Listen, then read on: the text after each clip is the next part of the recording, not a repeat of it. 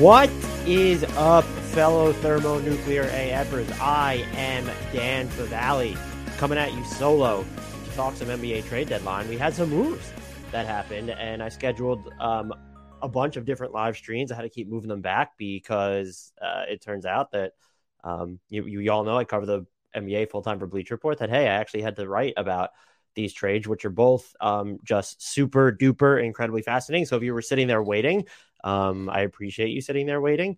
Um, let's talk about them though. We'll give people some stragglers a few minutes to come in here. So I will very quickly just remind you to subscribe to us if you're checking us out for the first time. If you're on YouTube, subscribe, like, comment, help the algorithm love us back. Subscribe to us on any podcast player that you use Apple, Spotify, Stitcher, Google, Play, Google Play. That helps out a ton. Reviews and ratings on Apple do help out a ton when it comes to the charts and exposure for us, too. Um, join our Discord. The link to that is in the podcast and YouTube descriptions. There's a lot of great discourse that happens in there, and we'd love to see that community continue to grow and grow and grow and grow. Follow us on all the socials; those are on the YouTube screen, um, but they're also in the podcast and YouTube descriptions. You could follow us on Twitter at Hardwood Knocks, on TikTok at Hardwood Knocks. We're at Hardwood underscore Knocks on Instagram. Those are the housekeeping notes. Those are uh, all of them, I think. So I think we can finally get into these trades, and you'll have to forgive me if I'm I'm like triple screening it at the moment. If you're watching me, I have my phone, I have my second computer set up.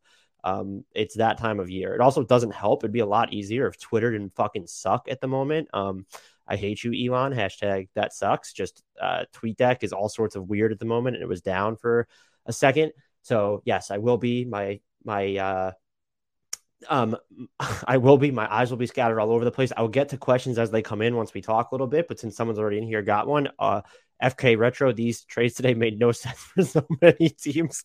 Um I think so let's start with the Jazz one because I do think that's the the trade that people are most confused of when they look at the the return. Like I don't FK retro, you're not uh you're not alone in saying that. So the actual terms of that trade is the Lakers will get Malik Beasley, Jarred Vanderbilt, and D'Angelo Russell. The Timberwolves will get Nickeil Alexander Walker, Mike Conley, a 2024 second round pick from Memphis or Washington. It'll be the less favorable and it'll come via the Lakers.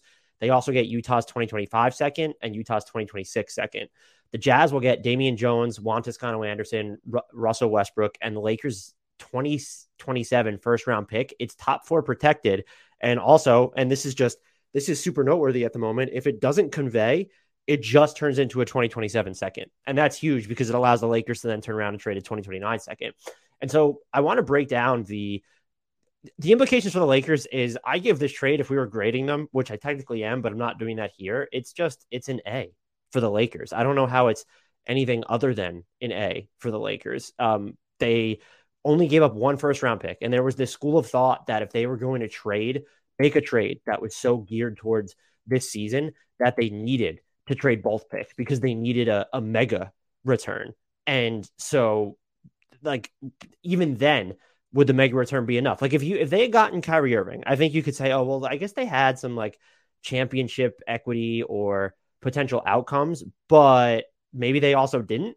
So, like, that's to get this haul, but only giving up one pick, and that you you got to protect it, and it doesn't trickle down because now what you're able to do is you know move like this pick um move your 2029 pick excuse me and i'm sorry i'm stammering here because i'm trying to get this promoted on twitter and it's TweetDeck i guess if you're sending out tweets it won't actually publish so that's um that's that's fucking awesome. Um that really kind of sort of definitely 100% blows. Uh anyway though so for the lakers the fact that you're still able to trade your 2029 pick, you go out and make another move right now. Or if you think this is enough, and we'll get into the fit of the players in a second, if you think this is enough, like now you get to holster that pick. And when you go into the offseason, you can trade, uh, you could still trade a swap in 2028, your 2029 pick, and then a swap in 2030. I don't know what value that necessarily has, but if there's there's more value there. It opens up more avenues for you to improve your team. Uh, and also, just looking at the books of this, if you want to, you can still just say, hey, we'll go into this offseason with cap space instead of keeping any of these guys. Russell's a free agent. Uh, Malik Beasley is a team option. Jarred Vanderbilt salary is completely non guaranteed. So you could just get rid of those, get rid of Rui, and still have all that cap space if you want to sign Kyrie. Now, you don't, I want to be clear, you don't make this move with the intention of doing that.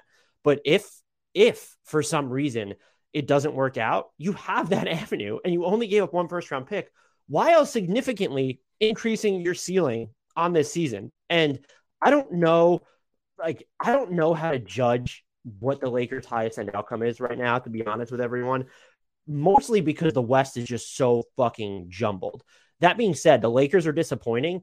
And yet, if you want to just to get in a top six spot to really have a chance, like let's say you just want them to avoid the play in, they're only four losses back of the six seed Dallas Mavericks. Now, the catch 22 there is you have all these teams in front of you Portland, OKC, the Jazz, Minnesota, New Orleans, Golden State, and Dallas. That's a lot of teams. We've already shown that Utah's going to punt on the rest of this year. Um, do we bet? Are you trusting anything in Minnesota? They've been on a tear of late, but D'Angelo Russell was a huge part of that. And Mike Conley's been solid. He kind of elevates your floor, I think, without raising your ceiling. We'll we'll get to them. The Golden State Warriors are dealing with the Steph Curry absence for another month. Uh, what's going to happen with Kyrie and Dallas? The Blazers just traded Josh Hart. Like, did they? They didn't get better in that deal, getting Cam Reddish and Ryan Arcidiacono and um, Svi Mykhailiuk. So, and we'll talk about that as well. Uh, so, like, you have and the Thunder, you know, they're sort of like they're not fading, but like they're a team that you could see fading. And you've gotten better. That's the other thing. Is this is not the Lakers like just being the Lakers and hoping that oh LeBron and AD have to will most definitely kind of sort of are going to stay healthy and, and they need to carry the load themselves. D'Angelo Russell is like having a, a pretty good year and he's been on a tear for basically the past two months right now. He is shooting 38.5% on catch and shoot threes. And even more importantly, he's shooting 39.4% on off the dribble threes. This is a wild stat, though. Nobody on the Lakers is averaging one pull up jumper per game and posting an effective field goal percentage, which measures two point and three point efficiency above 50. D'Angelo Russell's effective field goal percentage on pull up jumpers, 53.3. That is the eighth best mark in the league among 73 players who take at least four of those shots a game. That's absolutely huge when you're looking at the dynamic of the Lakers offense. It's something that Russ didn't give you, even though he was going to take those shots. I think he's actually averaging more pull up jumpers per game than D'Angelo Russell, which is a caps lock problem. So you get someone who I think, yes, the Wolves maybe were worried about his long term fit off the ball when you were funneling so much of your offense to Anthony Edwards, to even Kyle Anderson there. But like D'Lo has been able to play off the ball, so he could play off LeBron. The lineups with him and Anthony Davis and no LeBron, that should work out really well. I think this is just in itself. I think if the Lakers made this trade and uh, the comment from FK Retro, which I left up on the screen for a while, yeah, they literally gave up nothing really for three guys that so many teams are going after. Don't get how they got them for so little. Um, I will talk about that in a second once we get to the Jazz, but I think you could have done this trade for just D'Lo, and it probably would have been okay. Like maybe the you know the value would have been different because how does Minnesota give up Conley in that deal? But if that was the you know if that was the only like if D'Lo was the only thing that you got out of this trade, would you have said that it was that it was a failure on the Lakers' part? Maybe, but like maybe not because you could say, well, they just might have signed him in free agency. So that's huge for them. Now they get someone in Malik Beasley who brings uh, sorry to anyone who's hearing all my messages, work messages go off in the background. Tis the season to just get tons of texts and DMs and emails and keep up with absolutely none of them. Uh, anyway, so train of thought. Oh yeah, so yeah, they could have signed him in free agency, but if you just got D'Lo, that would have been huge. Malik Beasley, high volume, three point shooting, that has value to this Lakers offense. And he's not a properly sized wing, but at six five, he's like their second biggest wing. If you're like outside of LeBron, and I don't consider him a wing. I don't even really consider Rui a wing, but that's that's huge for them. I will note Beasley's been shooting under 31% from three over his last 21 games um, or 23 games. So that's more than a quarter of the season. That's something to monitor. Uh, he should be getting at least the same quality, if not better quality shots in LA when you're catching passes from LeBron. I think that that's a good pickup under team control for next year if he works out as well. And then Jarred Vanderbilt, the talent infusion alone, I like that play. The on off splits don't love him he became a little redundant and definitely awkward once Walker Kessler emerged, though. And so now you're playing on a Lakers team where, yeah, if you're going to try and play him next to Rui Endor, Anthony Davis, you you might run into some of the same spacing issues. But defensively, he should be able to spend more time around the basket, which is where he's best suited. And he just brings you some rebounding hustle and then and then pure energy night to night. Again, the talent play there alone is just like, yeah, get it and then figure out the rest later. I don't know. Like these are all three of the players that the Lakers are acquiring right now. Like there's a chance that at least two of them would be their third best players overall. Like, I mean, you have Anthony Davis, you have LeBron, and then it's, I don't know how you feel about Austin Reaves. Let's not have the Russell Westbrook discussion at that point. Like, the whole six man of the year buzz thing with him was totally uh, overrated. For the Wolves, I don't love this, but I understand it. So you get Mike Conley, who has experience playing next to Rudy Gobert. He's having a solid season. And I do believe we need to view this through the lens of okay, D'Angelo Russell was going to be a free agent. If you thought that he was going to leave or you didn't want to be the one to pay him, you needed to figure out a way to get value out of him. And so what you do with Conley is you basically fold D'Lo's salary into a smaller salary that's on the books for next season. Mike Conley is uh, has a full salary of 24.4, 14.3 million of which is is guaranteed. So they could waive him if they wanted to to cut that 10 million off. I don't think you make this deal to do that though. Um, so you bring in someone who's just cheaper, can still play, so you're not losing D'Lo for nothing. Uh, has the experience with Rudy Gobert. He's probably, if you really want to continue to allocate more touches to Anthony Edwards and like to play Kyle Anderson on the ball, and you also want to make sure that when Karl-Anthony Towns comes back, that he can be a prominent part of what you're doing on the ball and not strictly playing away from it. He's probably the better fit for your roster, and so the the depth chart makes a little bit more sense here to me. That being said, Mike Conley's 35. He's going to be 36 next year. His contract is like that's net negative value when you're paying him that much. And I don't like what if he slips off, doesn't have the intended impact. So while your roster does make more sense, D'Angelo Russell to me gave you the higher ceiling when you look at what might have happened in the playoffs. There is value though in catering towards fit and synergy and optimizing you know the talent that you're most invested in. And like I said, you need to view it through the lens of D'Angelo Russell probably leaving or maybe earning too much money for the Wolves to to finance in free agency. And I think that helps with the optics here. And then also you get those like two distant Utah first rounders, which in 25 and 26, yeah, the Jazz should be better, but what if they're not? So like what if those picks end up being in the 30s? Um, that's just you know some nice value there. I also I like the flyer on Nickeil Alexander Walker just because this team doesn't have a lot of reserve firepower. And while Naw can be sort of this firecracker um, or inconsistent firecracker, uh, he's just like that's an extra body there, especially if you wind up, you know, acquiescing to the Jaylen Nowell trade demand that we know is there. So that that helps you um, as well, or at least is interesting to do. So again, I understand it from their perspective, but it's not a very inspiring move. And now they're just very much out of alternatives because it's what is their but like D'Lo was sort of their last big trade chip unless you're going to look at moving Karl-Anthony Towns over the offseason once he becomes trade eligible. And so it really gets like they have Jaden McDaniels too, but like what you're just to build out packages now gets so tough. And if this doesn't work out, Mike Conley's not all of a sudden an asset. Yeah, you can move his expiring contract, but at 24.4 million, you're probably not taking back great money at that point. Again, I understand it from their perspective. That doesn't mean I love it. Uh, the Jazz, they are the team that was criticized the most, I think, in the aftermath of this deal. Uh, a lot of people, uh, there were reports early on that the Jazz wanted a first round pick for Jarred Vanderbilt, Mike Conley, and Malik Beasley. And so I think people are sort of treating this trade as if that was an absolute fact or or even possible. It wasn't. Uh, like so, I already mentioned. Let, let's break this down player by player. Jared Vanderbilt became awkward, redundant after um, after the emergence of Walker Kessler. He's on the books for 4.7 million next year, but a reserve big man who doesn't space the floor is never getting a first round pick without other moving parts involved, i.e., the Jazz taking back bad money. And he makes too little money to have been sent out for bad money on his own. Malik Beasley, yes, he probably get you a first round pick on his own still. That first round pick is not nearly as high end as the 2027 Lakers selection might be. And I think the other thing to consider is like he's been sub 31% from three for quite some time now. He's just been super up and down for them on offense. It's a good move for the Lakers and he's a valuable player.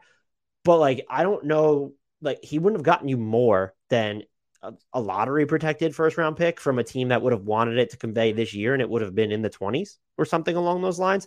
So, yes, he would have gotten you a first round pick. There's that first round pick, but it wouldn't have been nearly as high end or off into the distance. And for a team like the Jazz, they have so many first round picks. Now they're up to 15 future first round picks that are loosely or unprotected, I believe, as Woj framed it. Loose protection, I think, means like top four, I would say, or lower. So uh, top five or like better. So, and th- that makes sense. I think they have the top five for Minnesota in 29, now the top four for the Lakers in 27. you wouldn't have gotten a pick nearly that high end. And then Mike Conley, that's not, I'm not saying they would have needed to move off an asset to get him out of town. He wasn't getting you a first round pick on his own. I think even pairing him with someone, other teams would have looked at, well, we're taking on this asset because we're going to pay Mike Conley next season.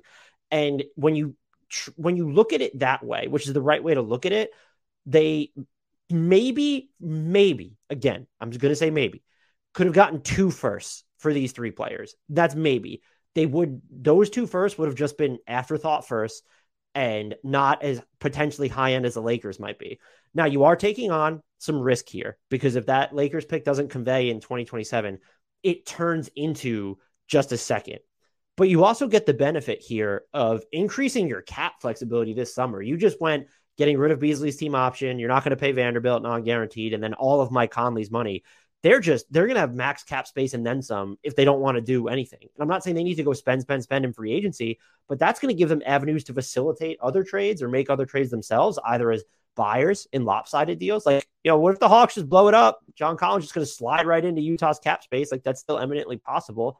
Um, so that having that flexibility is part of the value that needs to be incumbent of this trade. Uh, that's like, you know, that that's that's not bad value here when you're looking at the the Lakers uh, first round pick that you're also getting. FK Retro said Jazz basically got cap space in a second, 2027 for Westbrook. Who are they going to buy out? And yes, you could look at it that way, and that's fine because look, it, most of the season's already gone. That Russ number, while it's huge, 47 plus million, already most of the salary's been paid. So it looks like a huge number on the books, but it doesn't matter now because you know what the trade market has become. You don't really know what else you could have done. So uh, you know, excuse me, you know what else you could have done. And clearly there wasn't any better move out there. Otherwise, you don't make this trade. Uh, Alan uh, Pinho says Lakers turn difficult Westbrook situation into three players that fold in much better. Add this to uh, Rui, improving Thomas Bryant at center, burning minutes.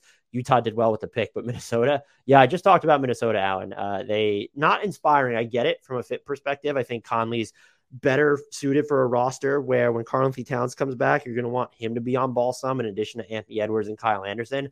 So I think he's easier to fit in that dynamic and has the experience with Rudy, but there's no way in um, there's no way in hell that this is like an inspiring move for them. I think it could be a better fitting one, but I don't know if it actually elevates their ceiling.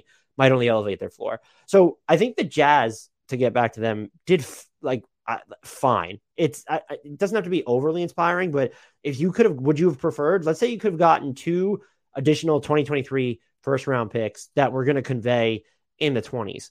Why do you want that if you're Utah? Because you already have so many picks, like in general, that you can afford to put some into the distance. They have their own pick this year. They have Minnesota's pick this year, and then they have a uh, a first round pick coming from Houston, Brooklyn, or Philly. It's the least favorable. So you're already looking at three first round picks in the chamber. Uh, you're not going to. What are you? What are you going to do with a fourth and a fifth one? So I would rather have the 2027 pick because as of right now, yeah, they do have two or they have four. Now they have four 2027 first, but it's so far down the line, you can decide what you're going to do with them. They're probably not going to keep Cleveland's, Minnesota's, the Lakers, and their own.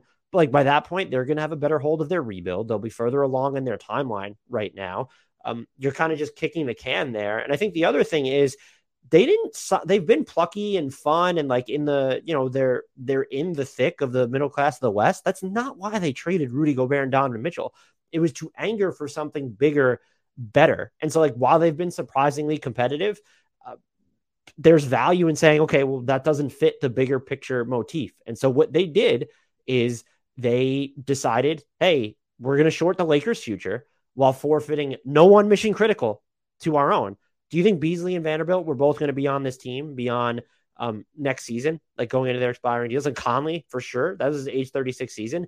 Doing that while also drumming up your draft lottery odds this year. And look, we know what the league looks like right now.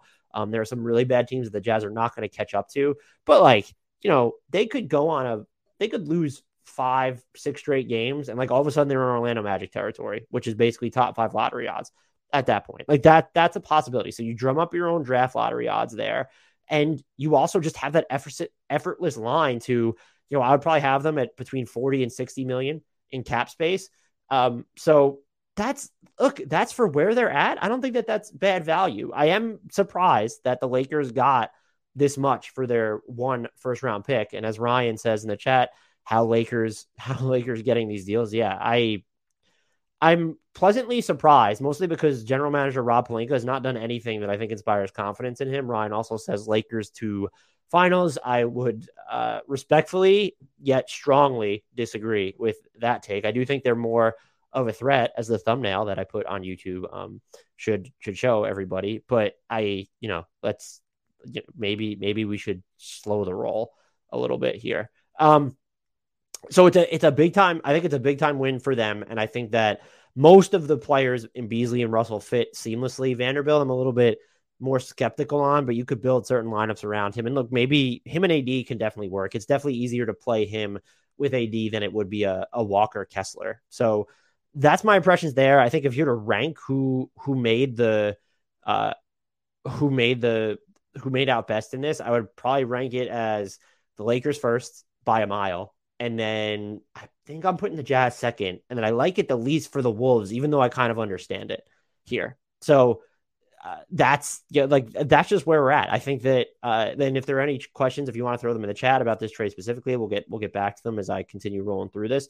But I, I think I, I, think that's really the the more interesting uh, implication here that out of all this. I mean, it does. I think maybe the most interesting one is oh, the Jazz are really just they're they're not about this season at all. Like they're maybe they still kind of stumble into the plan because Lauri Markkanen and Walker Kessler are so good. Ochai Agbaji has been really good lately. They have Jordan Clarkson, of course. So there's a possibility that they don't get much worse, but they've now you know continued to stack their deck for the future. And I think people need to look at this in terms of cap space. Even though free agency has changed, even though Utah's not a desire the most desirable market, uh, having that flexibility absolutely matters. So uh, Pippen and from Ryan and Pippen Beasley and Pippen Jr. chemistry would be fire. Uh, I'll, I'll, take your word for that one. That one, Ryan.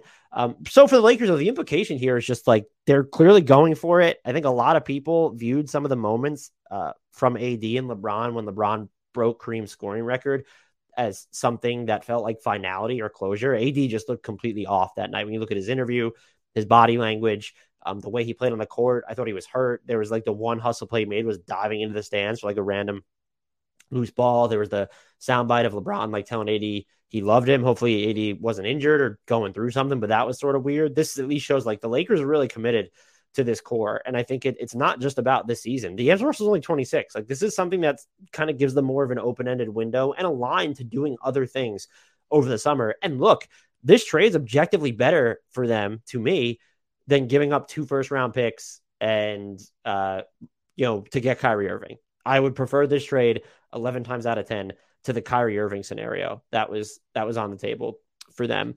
Let's get to this other trade before I wrap up. So the Blazers are trading Josh Hart to the New York Knicks in exchange for Cam Reddish, Ryan Archie Arcidiacono, Svi Mykhailiuk, and a protected future first round pick. Uh, I don't know that we've seen what pick um, is coming from the Knicks there. Uh, it's going to turn into, though, it's lottery protected and it's going to turn into four second rounders. Uh, I don't like. Is that going to be Dallas's or the Knicks? Is it the Knicks' own? There's a chance that the Knicks still finish in the lottery, I guess. But if it's if it's Dallas's or the Knicks, I, my, my bet would be like, you know, neither of those teams are probably going to finish in the lottery. I mean, the Knicks are just sort of iffy there. They're seven in the East. The Hawks have been perking up a little bit lately, though they have lost two straight. But then it's like, oh, the Bulls, Raptors, Wizards, Pacers, or any of those teams really going to put pressure on the Knicks? Maybe they like it feels like they'll get in via the play-in, and then Dallas, I think, just might be a depending on when Luka Doncic comes back and how the Kyrie Irving fit works out. That that might just be like a flat out uh, like playoff team in the West, which is you know that's fine. I don't love the idea. Josh Hart is gives you some defense, some rebounding. Uh, he is first team all, doesn't shoot as well from three for his career as you think, uh, but he's going to give you like a lot of just gusto, as, as I think uh, Clyde Frazier would say, in transition. And so maybe that just adds like some like a different cadence to some of New York's games. But he's at 30.4% from three this year, almost 60% on twos. Um, again, a really good rebounder, not much of a scorer, can make can be like a just a fine ball mover, secondary passer, someone who I think adds value, but he's going to be a free agent. He has a player option. So if you're giving up a protected first round pick here, that that looks like my guess would be that it will convey. Um, like I, I don't, I don't love it. Like I, I, I don't love it. I just don't. On, I don't. I, I guess I don't understand it. I, he played with Jalen Brunson at Villanova, so that's super fun. Um, what does this say about how they're going to flesh out the rest of the rotation? I mean, if anything, look, the trade deadline's not done, but when you look at the depth chart, like Josh Hart should probably, and we'll see if Thibs is inventive enough to do this. That's someone who could play some small ball four, and is that going to make it? You know, we're just going to bury um, Obi Toppin even further in the rotation for that. Uh, I guess you can look at it as okay. Now your wings are kind of Quentin Grimes, RJ Barrett, and Josh Hart. That's not overkill by by any stretch, and there you're to have a lot of good defensive minutes if you play him with Quickley, if you play him with Grimes, and you know pair them with Hart, maybe Mitchell Robinson up front. There's to be a lot of damage done there defensively. So it's not looking at their depth chart. It's not as overkill as it seemed to me with first glance. I just don't get. Uh, I know you don't have cap space this year, so you wouldn't have been able to sign him out, right? But I don't get giving up a protected first round pick here. Uh, if it's just their own, because I do think they're probably less likely to make the lottery than the Mavericks. I'm not really sure. Um, perhaps. Uh, I just, you know, I I guess it's nice that uh, it, I, I don't know. It's I I don't love this deal for that. I can't get into it. It's just they, it's going to turn into four future second round picks if the if the selection is not conveyed this year. Um, I'm I'm not like I don't I don't love this. I'm I'm just I know the Knicks have two 2023 first this year, and they could technically have more, but the picks that they have from Detroit and Washington aren't going to convey. So they have two 2023 first, two, two first round picks in this draft is not overkill. And uh, what is this, DJ Ben? Uh, mm, now all we have to do is fire Ham. Whoa, that's a Lakers trade comment. You want Darvin Ham fired already? I don't really know that Darvin Ham's done anything that's warranted being dismissed in LA, even if you haven't been inspired by the job he's done. Look at the roster they gave him to start this season. Look how much time Anthony Davis missed as well. So yeah, the, the hard, I don't I don't love it. I'm not gonna kill the Knicks for it. Like I get it. Um, I don't I guess some of the logic would be, oh, they were never gonna play two rookies or even one rookie. That's the way that Thibs would operate. I just two rookies is not it's not overkill here. So there doesn't need to be like this, oh, we needed to move off of these picks. It'd be different if you had all four first coming in, but you don't. We know two of them just aren't going to convey in Detroit and Washington. So uh, I, I just don't love it. I guess the fit is there, but you don't do anything to improve your spacing here. Um, I do wonder what does this say about maybe their if you want to read super into what does this say about their faith in RJ Barrett? Are they gonna they've just paid Barrett, his deal will kick in, they're gonna pay Hart. You don't give up a protected future first, I would say, if you don't plan on paying Hart. Just sort of a curious move. It feels very this season focused to like really push their defense, which if you're betting on this squad and saying like we think this is gonna nudge us toward the playoffs, then yeah, that's fine. Um, it just I don't love this move for New York. If I was to grade this one, um, I haven't written about it yet, but I'd probably give it like a C, maybe a C, maybe a C minus, not a not a D. You're not going to kill it or anything like that. I think it's fine for the Blazers. They get another conditional first round pick that they can technically reroute as part of other deals, um, which is good because they can't trade their own, and their other picks are just encumbered by that protection too. Uh, Chicago, they have lottery protected through 2028 is the is that pick that they owe to the Bulls. And so th- that um, definitely hamstrung them in other talks. Uh, you're also you get the flyer on Cam Reddish if you're going to keep him. Uh, so there's that to consider. The fact that they took that they did a three for one here, it does mean that there's probably more other moves to follow. We know that they were shopping Jusuf Nurkic.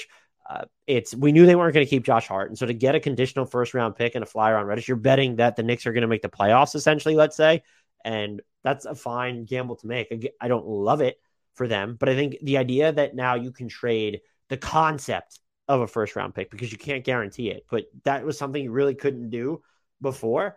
Um, now that you can actually do that, um, uh, now that you can actually do that, I think opens up some more doors for them. So I'm I'm very interested to see what they do for the rest of this deadline or how much Cam might even play. Um, FK Retro says, does Hart being there hurt Quickley and Grimes rotations at all? Uh, see, I thought of it the other way to me. I think it makes less sense for the Blazers, but your thought process makes sense. Um, I'd be curious. You could throw in the chat. I'll throw it up there. Why do you think it makes less sense for the Blazers if we're just operating under the assumption that they weren't going to pay Hart? Just with Jerami Grant also about to get paid, and they just re-signed, they extended Dame, they re-signed Simons, they re-signed Nurkic. Uh, I I don't think they were ever going to. I don't think they were ever going to to keep Hart.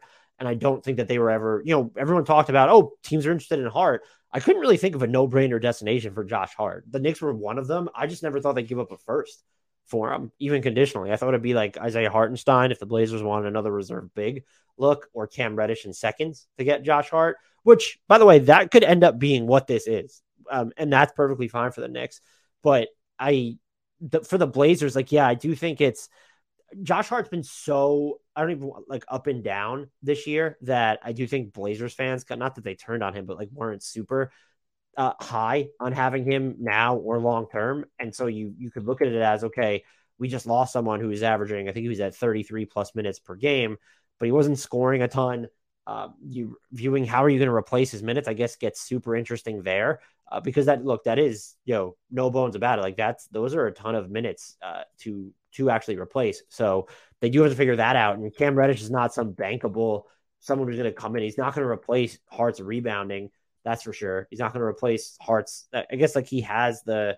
He's not going to replace Hart's like kind of girth on defense. Um. So look, it's you could get there by okay if Justice Winslow's healthy, maybe they're just playing on upping Shaedon Sharpe's minutes, and then you also have Gary Payton the second back, so that makes this a little bit more palatable. In addition to if Nas Little is healthy, so you play him a ton. In addition to let, let's see what this flyer is on Reddish, and if he pans out, look, maybe you, you have a cheaper option now that you get to keep in restricted free agency.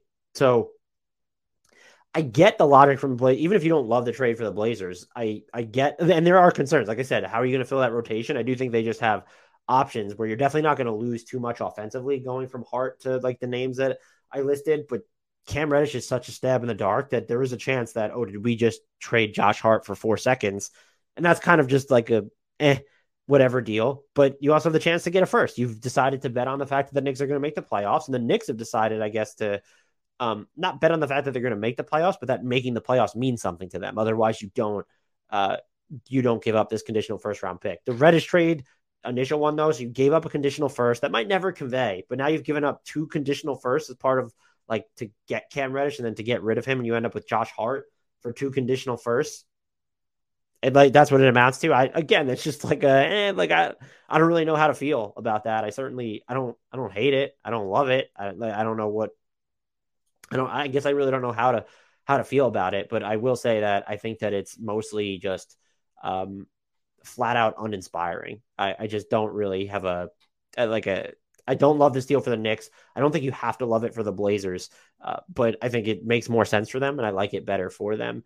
DJ Ben has something on the Lakers trade. The lineup Ham puts out on the floor is stupid, in my opinion. I'm sure he's going to mess up, even though we got some good players now, more spacing, etc. But I don't think he's a good coach. I just tell me what lineups he's playing that you're mad at, and then what your alternatives would be when uh, you're looking at which players have been available and which players are actually on the roster. I don't, you know, I, you can quibble about some of them, um, like some of those really ultra small Lakers lineups that we've seen over the course of the season. Yeah, I get that, but it's not like he was just dealt this hand that had all these options here either. So I just I can't. I'm not willing to really like.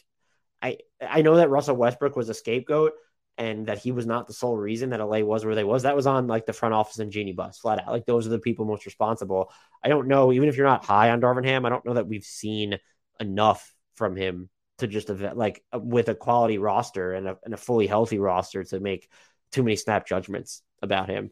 Um, we are probably getting to the point where we're going to wrap up here. So if you have any questions or any other deadline questions you want to throw in the chat. There's not a lot of other like real juicy news items going around. I did see Boston's Jaylen Brown uh, suffered a facial fracture per Shams and will miss some time. Uh, he took an elbow to the face from from Jayson Tatum. He's now sidelined through at least the All Star break. He's going to have a follow up with a specialist on Thursday. That's really something to monitor.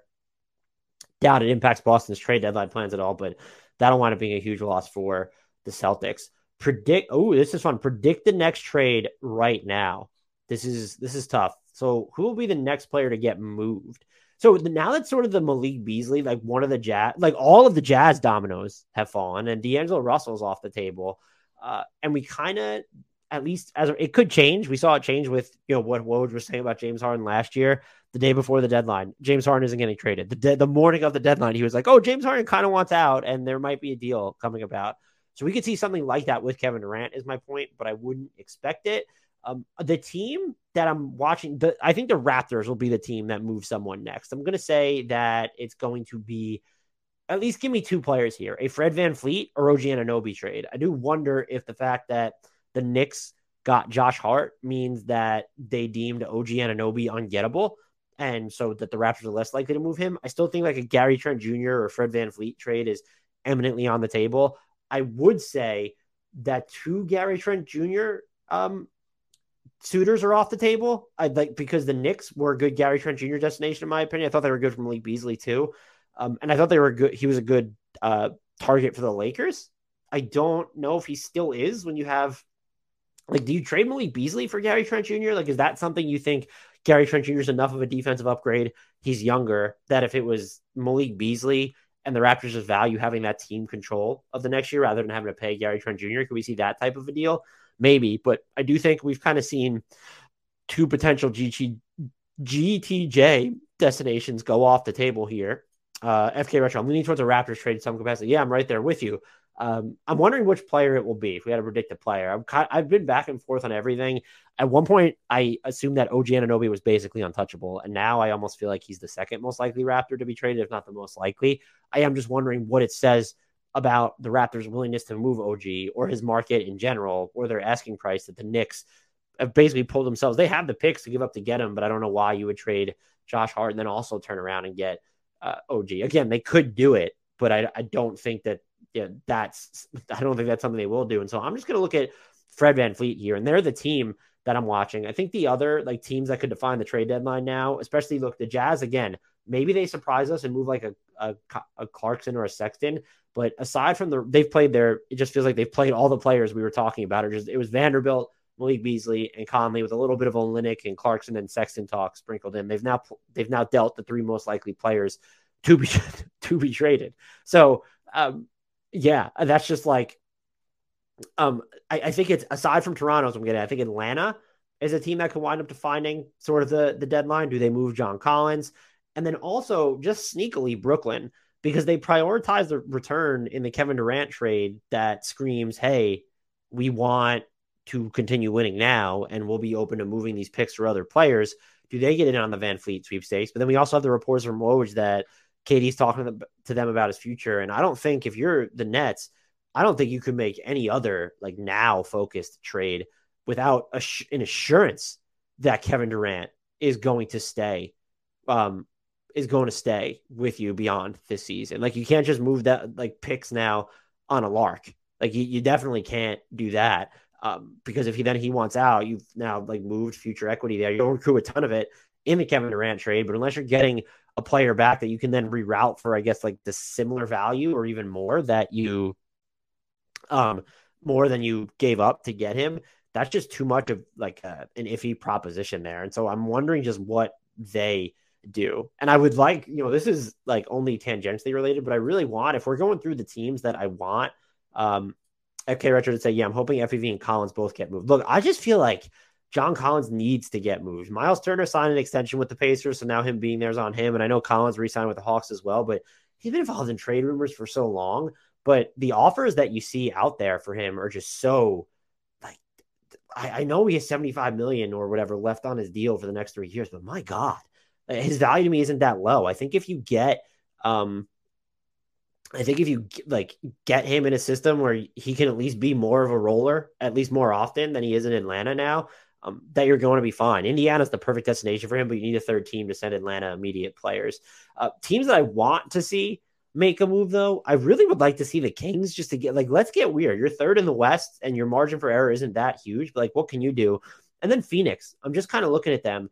Uh, they're the if the FK Retro, if the Clips get both FEV and Collins somehow, I'd be pretty happy. I would be fucking floored if they were able to do that at this point. I guess in that scenario, you're giving up both your swaps, a first round pick, and Terance Mann. I don't know if that's enough to get you both. I think they could definitely get one.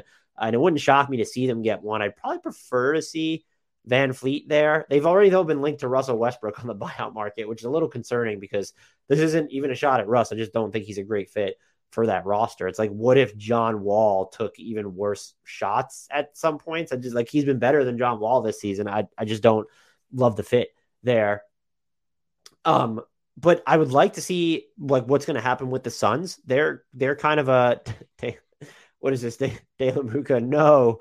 Uh, we talking? Is, is that in reference to Russ to the Clips or what? What's happening there? You worried about Russ to the Suns, but the Suns, I'm just very much FK retro on uh, Russ to the Clips. Yuck. Uh, I'm very much intrigued to see what the Suns do because now that the Kevin Durant specter, which was already looming over what they were always going to do, how do you give up future assets if you think that you might also? Yeah, this is to get back to Westbrook from FK Retro. You've been linked to the Bulls. That makes no fucking sense either. Like I, I guess because you don't have Lonzo, but no, I don't. I don't want to see Russ and DeRozan and LaVine. No, that is not. That is not a coherent team. I don't. Know. The Bulls just can't get out of their own way. If they're going to move one of those guys, like maybe, but he, it's not even Caruso. It would have to be DeRozan or LaVine. And at that point, like, what are you? What? What are you like d- even doing if you're moving DeRozan and then signing Russ? Like, what is the actual end game? I, I struggle to see their end game now. Uh, no, De La Muca, I'm not. I'm not moving Russ to the Suns. That would be. They were interested in Kyrie though, so I have. I do question their decision making a little bit, but to like to that end with the Suns, now that KD is just very, very likely to be back on the table because if not this season, over the offseason after the Kyrie trade, can you justify? I mean, you could justify, but how likely are you to trade a first, like a future first round pick, or even your 2023 first round pick, which is just more valuable than it was before the Devin Booker injury, quite frankly? You could go the other route though and say, well, you know, the Suns are now fifth in the West. Like they've quietly, you know, they're on a three game winning streak right now. They've won eight of their last 10. Uh, the offense has been like iffy without Devin Booker, but he's back now. You are quite literally only three losses back from being in the the third seed in the West, and so why wouldn't you just go for it even if you can't get KD? But knowing that Pascal Siakam would be a target for this team, knowing that Kevin Durant would be a target for this team, and then also knowing that those two players are more likely than not, along with other ones. Like what happens if Brandon Ingram hits the market in New Orleans or whatever? But knowing that the star trade market is going to open up even further over the offseason, do you have the guts to make a bigger trade now? And that would be a stark departure from the way that James Jones has operated, even when the trade market wasn't this turbulent, where you knew that you were coming off a finals berth last year, for instance, and you didn't just go out and get Eric Gordon at the time. Maybe there's a move they can make to sort of straddle. You know, can you just get Eric Gordon for seconds and call it a day and say, like, let's just see where this is? We'll reevaluate over the offseason. I know they've been linked to Fred VanVleet. I don't hate that for them, actually. I just question what the package would be going out there. But I also just question in general, well, how committed to you are you to making a move when you don't know what's going to happen with Kevin Durant and his future with the Nets, and you're going to want to be in on him and maybe even Siakam, his future with Toronto, which again, I do not expect to be neither of these futures to be settled at the deadline. Although for a minute, I was like pretty sure the Nets were just going to trade KD at the deadline. Hey, we have more than 12 hours to go though. Like we have like 14 or 15 hours, whatever it is. So it's still technically possible. Um, I don't I don't know what to expect from them. They also have like having the new owner Mat uh, uh, Ishbia. Uh, I like you. There's the there's the impetus of a new owner to want to do something major whenever they come in. We've seen. I mean, look at what happened with Minnesota with Marc Lore and uh, uh, Alex Rodriguez coming in, and they just go and like they hired Tim Connolly. And they made that Rudy Gobert trade. Like holy shit.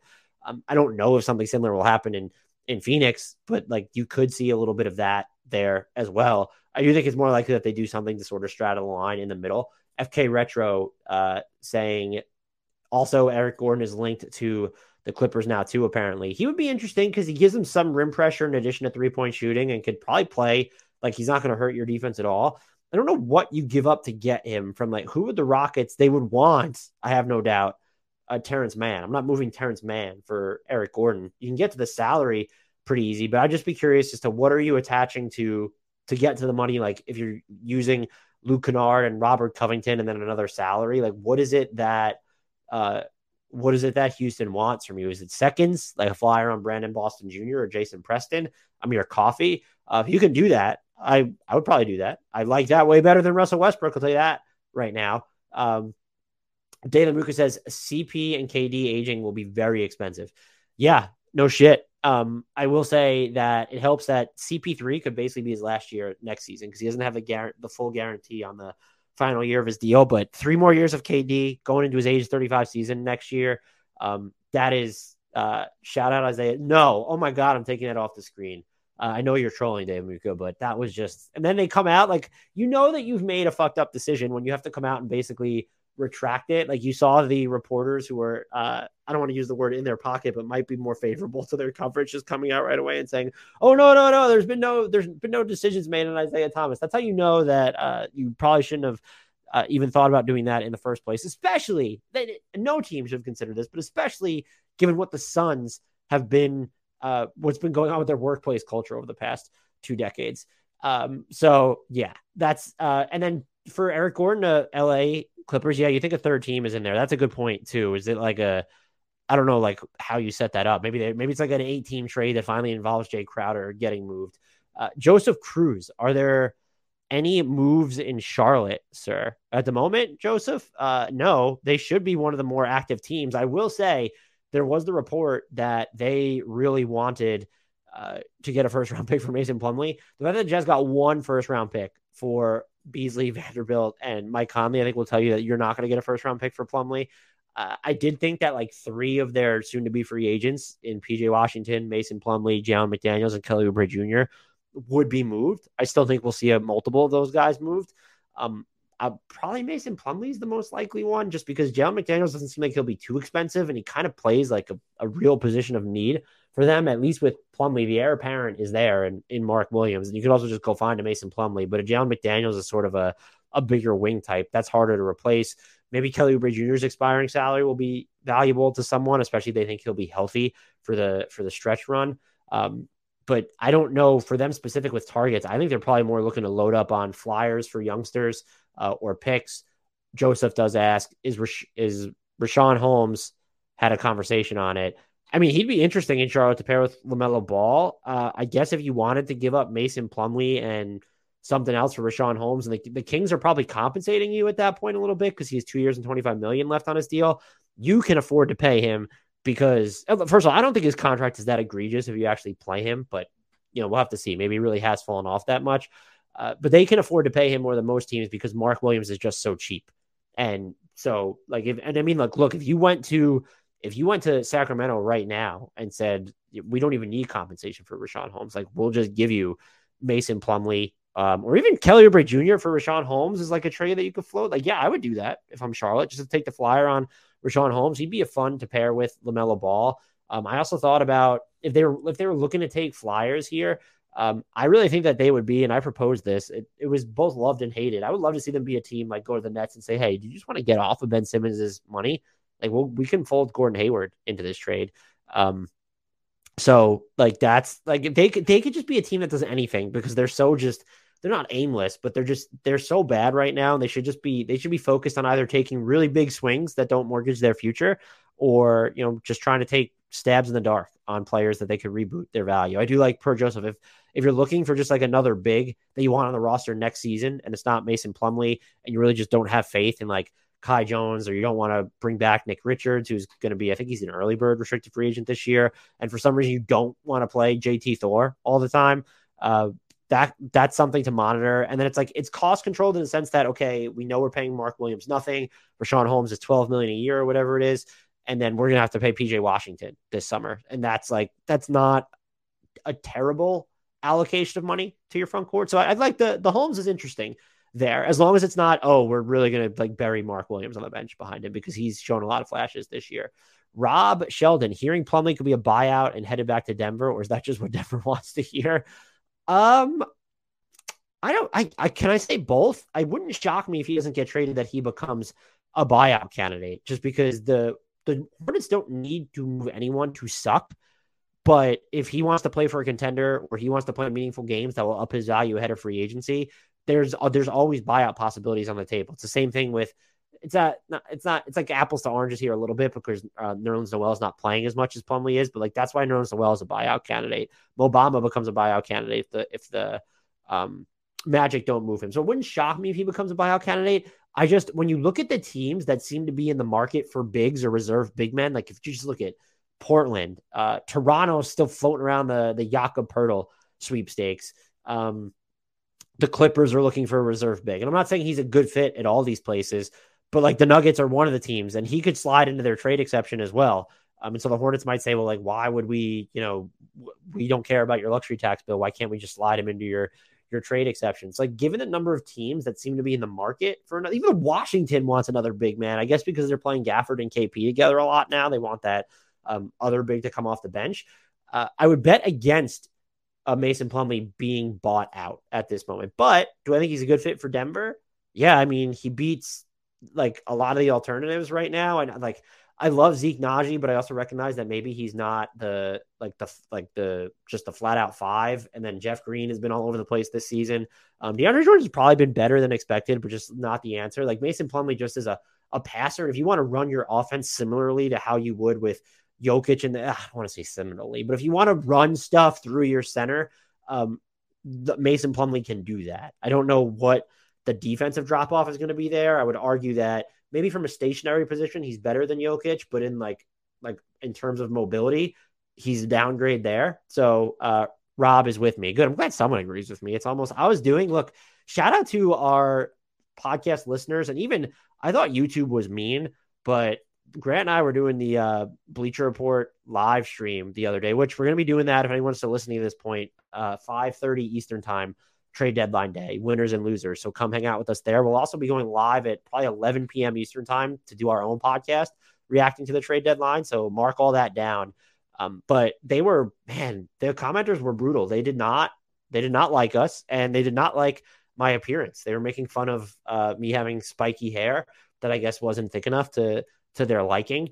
Um, so they it was and it was there was more than one comment. So thank you for everyone who's just like even the YouTubers who are normally mean, at least they're just criticizing my basketball takes rather than my appearance, except when I get called too emo to cover the NBA. So that was quite the experience. I'll stay on for a couple more minutes if anyone has any other questions they want me to get to. I know we don't have as many people in here as we normally do between um, Twitter and YouTube. It is, I mean, it's a little bit, it's definitely later on the East Coast. I thought people would be more interested in the the Russell trade to the to the Lakers, but um, that's just a.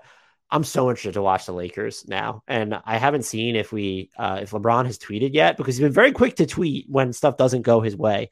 Um, but has he tweeted about this trade yet? Someone have to let me know since I can't really be up on Twitter right now. Kyrie is apparently killing it in his Mavs debut. So this is going to be, you know, where he tricks everyone to think everything's going to be fine before it sort of implodes.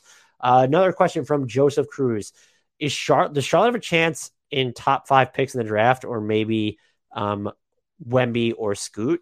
Yeah, I mean, let's let me bring up their tankathon odds uh, or tankathon odds right now. So if the season ended today, they're to have the fourth best lottery odds. So could they, if you're wondering, can they out tank and get into the, you want to get into one of the top three spots so that the odds are flattened. Can they catch up to, I think, Houston, San Antonio, and Detroit are the bottom three teams? Yeah.